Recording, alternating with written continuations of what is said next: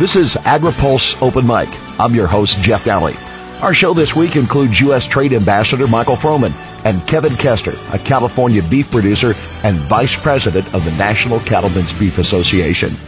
AgriPulse Open Mic is brought to you by America's Crop Insurance Industry, providing individualized protection on more than 290 million acres of farmland. Crop insurance remains the smartest, most efficient way to secure America's food, fiber, and fuel supply. AgriPulse Open Mic continues with U.S. Trade Ambassador Michael Froman and cattleman Kevin Kester next. America's crop insurance industry is thankful for the continued support of farmers, commodity organizations, rural businesses, lenders, and lawmakers who are fighting to maintain a strong farm safety net. With crop prices falling, farm income plummeting, and Mother Nature wreaking havoc, the private sector crop insurance infrastructure is more important today than ever. Providing individualized protection on more than 290 million acres of farmland, crop insurance remains the smartest, most efficient way to secure America's food, fiber, and fuel supply. This is AgriPulse Open Mic. The Obama administration and agriculture groups are lobbying members of Congress to ratify the Trans-Pacific Partnership Trade Agreement. While global trade is a polar issue, access to global markets is seen as essential for the success of U.S. agriculture. U.S. Trade Ambassador Michael Froman says economically and strategically, the stakes are high with the pending vote on the TPP trade agreement. Economically, if you take the Peterson Institute report, which is an independent uh, think tank that analyzed the TPP agreement. Uh, they've concluded that this will add $350 billion of exports a year when fully implemented. Uh, that'll add $130 billion to the uh, to the U.S. economy, to U.S. GDP. Uh, that the bulk of the benefits will go to workers, both skilled and unskilled workers across the country, uh, and that by delaying approval of the agreement, it imposes a cost. Congress would impose a cost of $94 billion on the U.S. economy. That's about $700 per American family.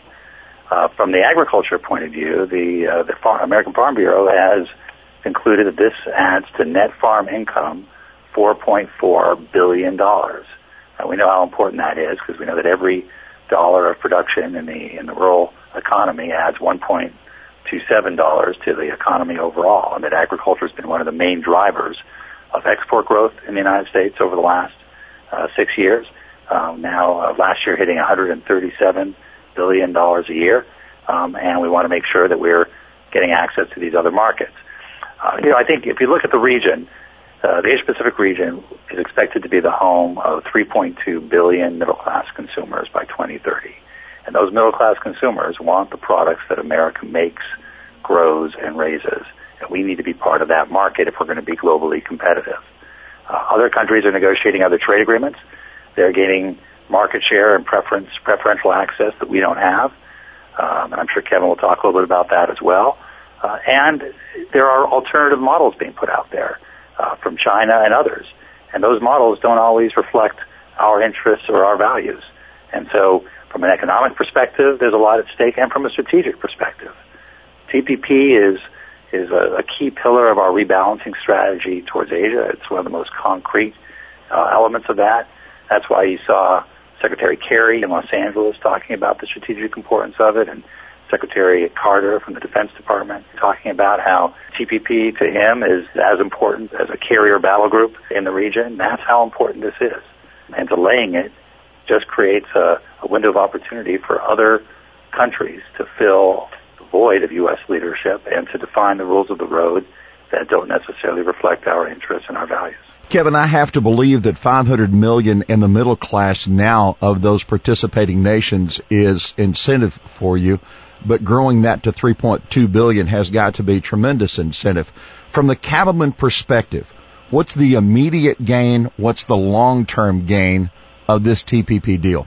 So the immediate gain is huge if we can get this agreement signed by Congress and initiated. Because of that, Japan right now has been our number one trading partner for beef. Last year it was about $1.3 billion. 2014 it was $1.6 billion of U.S. beef going into Japan alone out of the uh, 11 other nations as a part of this agreement. So Uh, the issue is we're losing market share. We went from 1.6 down to 1.3 billion in the last two years. A large part of that is because we're at a competitive disadvantage with Australia moving their beef into Japan because Australia and Japan have a bilateral trade agreement and we're about 11 percentage points uh, behind Australia in the tariff rates and so Australia is uh, kicking our rears right now in market share. We're losing more than $100 million in the last few months and lost market share into Japan because of the Australian advantage in, in tariffs.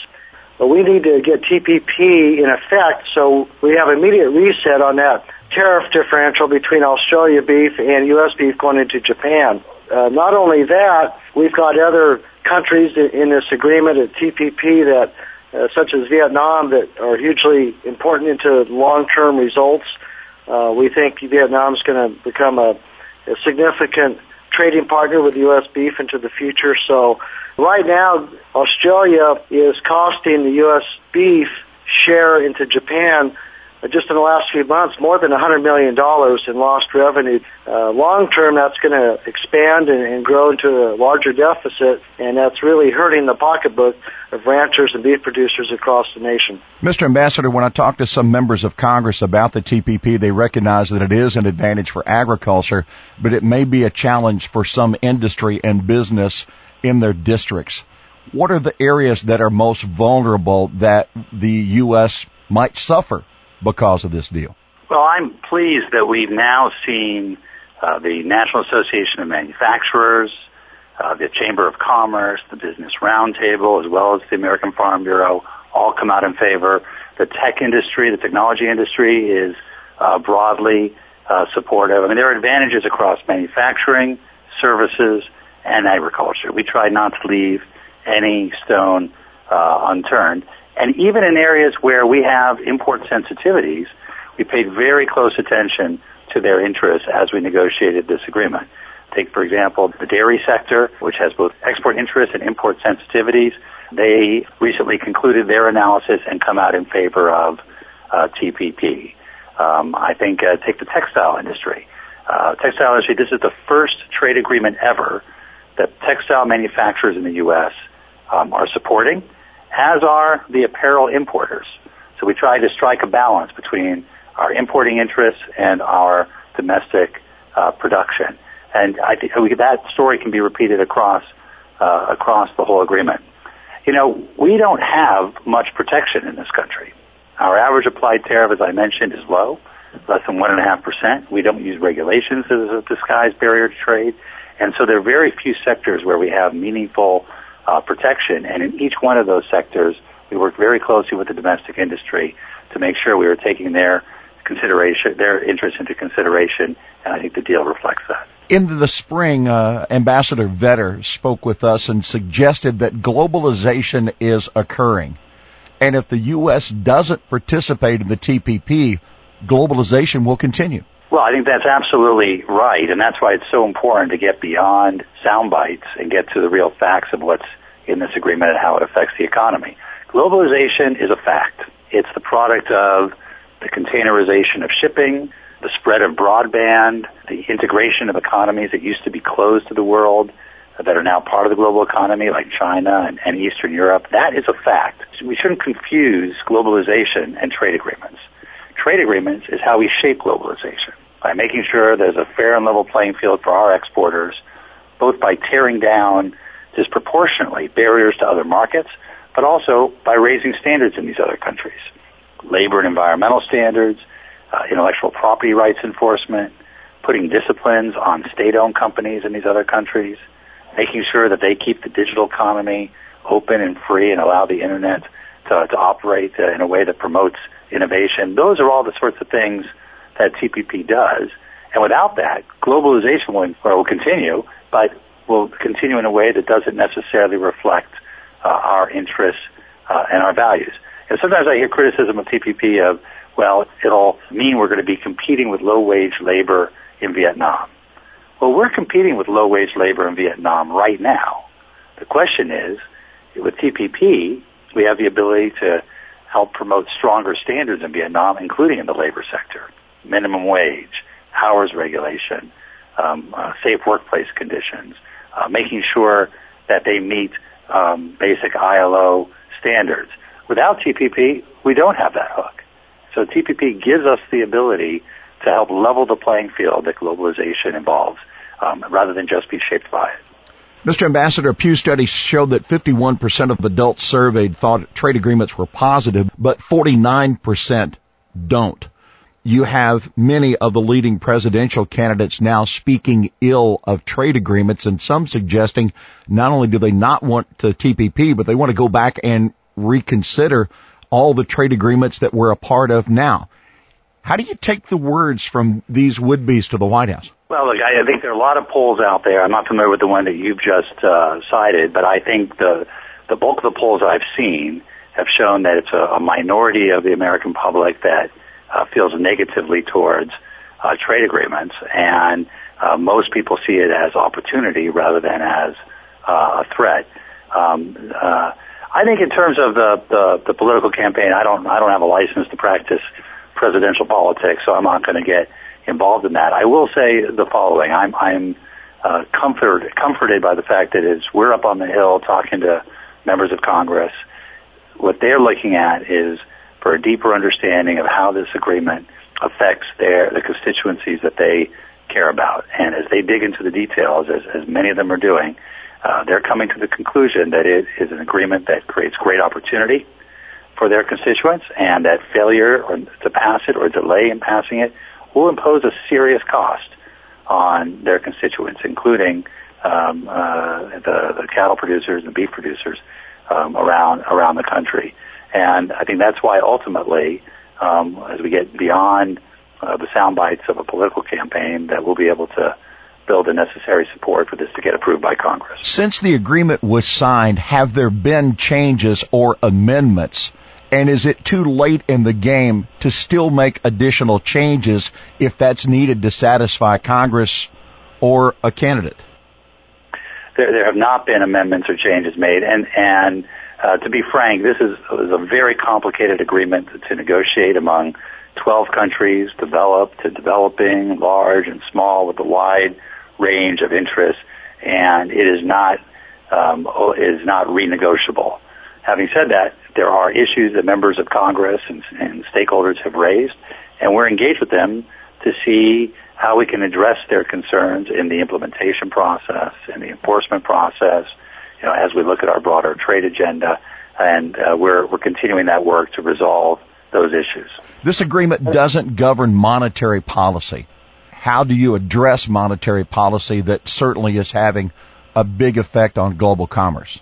Well, this agreement, for the first time ever, has a, uh, a currency agreement. Uh, our, the Secretary of Treasury, uh, Jack Lew, together with his counterparts, the other 11 countries, negotiated a declaration where they lay out what appropriate exchange rate policy is, drawing from the IMF and the G20 and G7 institutions like that. They lay out, secondly, uh, requirements for transparency. So for the first time ever, we'll have transparency into how some of the central banks intervene in currency markets, how often they intervene, how they do it. And then thirdly, it creates an accountability mechanism where finance authorities will review each other's performance against uh, these criteria. So if people are concerned about currency, they should be supportive of TPP because for the first time, it there is an agreement among the TPP parties about how to uh, how to address this issue. What we're not willing to do um, is subject our monetary policy to trade sanctions. You know, there are criteria out there that where we say another country is manipulating its currency, but those countries look at, at our monetary policy and say, well, you're achieving the same kind of outcome uh, but through quantitative easing. And we would never subject our Federal Reserve and our monetary policy and the independence of the Federal Reserve and our monetary policy to trade sanctions, and no other country would uh, either. China is not a part of this deal. Are there indications they would want to join? If they don't, how does the TPP agreement affect global trade and affect China's relationship to the globe? Well, we've had an ongoing uh, dialogue throughout the negotiations uh, where we keep them updated on uh, on the status of TPP, and we work through our whole range of bi- bilateral issues, whether it's uh, uh, beef or beef market access or the biotech approvals or any number of other issues in and outside the uh, the agriculture um, space. You know, my sense is is that uh, uh, whether or not China is ever part of this agreement, and they've not asked to join, and I think they'd have a long way to go before they could ever meet the criteria. China's going to have to live in a TPP world, and that's a world in which a lot of its neighbors are um, uh, offering higher standards on whether that's intellectual property rights protection or a stable uh, labor um, uh, labor force or better environmental protections um, or an open and free internet. And that's going to require China to up its game as well to stay competitive, and that's in all of our interests. Just to- and I, I'd, I'd like to chime in on, on China a little bit. The TPP positions the U.S. as a leader in the Pacific Rim on trade. Without the TPP being agreed to and put into effect in the United States, that potentially could leave a huge vacuum in leadership on trade in the Pacific Rim. And China is sitting there posed to go after that through the Regional Comprehensive Economic Partnership framework that they're trying to propose. And so it's hugely important on that basis that the U.S. get this deal done so China doesn't take it over with lesser standards and they're beginning to become the trade leader in the Pacific Rim if we don't act. Mr. Ambassador, I understand at the end of the month the TTIP talks are set to uh, take another round in New York. What's the stage of the negotiations in that agreement? And does the advance of the TPP talks bring any urgency to a deal with Europe? Well, I think uh, uh, concluding TPP has, I think, uh, given further impetus to our negotiations with the European Union uh, as well. And we've made um, some significant progress over the last six months uh, with the European Union. We have um, a number of uh, issues still to resolve. We have good engagement on both sides. I was in meeting with my counterpart earlier this week. Uh, as you mentioned, we have a formal round coming up at the end of this month, and our teams are in almost constant dialogue about uh, the negotiations.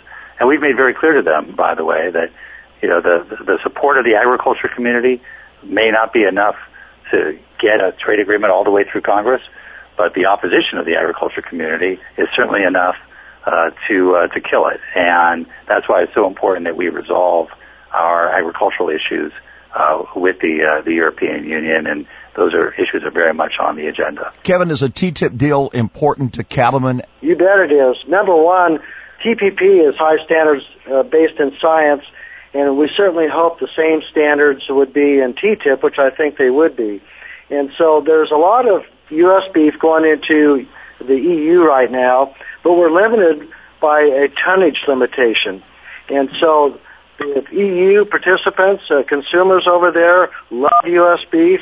Uh, they're willing to pay for it, but we have a political access barrier, and if we can get TTIP uh, in effect into the future, uh, those uh, negotiated settlements on uh, tonnage and tariff rates would be lessened, if not go away completely, and it would be a huge economic benefit to ranchers and beef producers across the country. Gentlemen, we want to thank you both for being a part of this segment of Open Mic. It is Open Mic, and we offer an open forum. First, Kevin, for closing thoughts.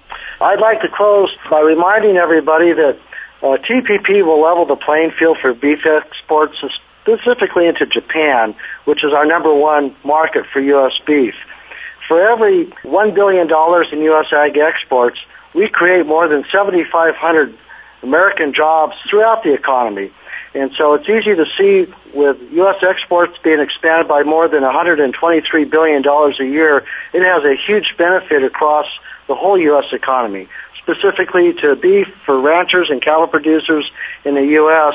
Expanding our export markets is going to be the long-term benefit of staying in business, and it is hugely important. So that's why we're uh, having TPP be the NCBA's number one priority on the Hill right now, and we're going all out to make sure that we get this deal done. Ambassador Froman, the floor is yours. Well, let me just say uh, that we're really at a critical juncture here around trade and around U.S. leadership.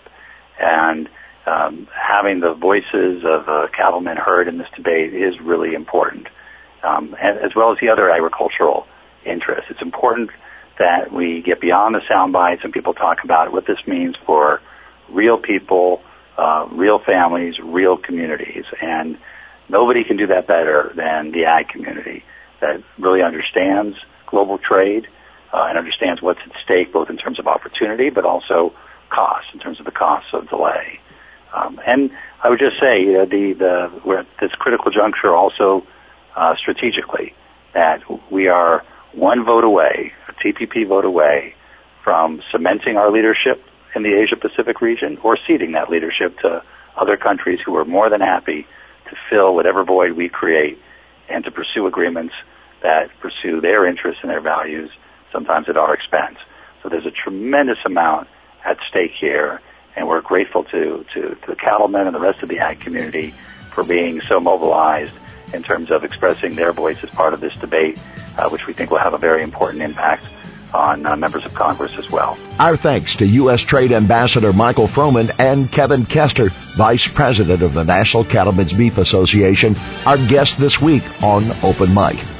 AgriPulse Open Mic is brought to you by America's crop insurance industry, providing individualized protection on more than 290 million acres of farmland. Crop insurance remains the smartest most efficient way to secure America's food, fiber, and fuel supply. For AgriPulse, I'm Jeff Daly.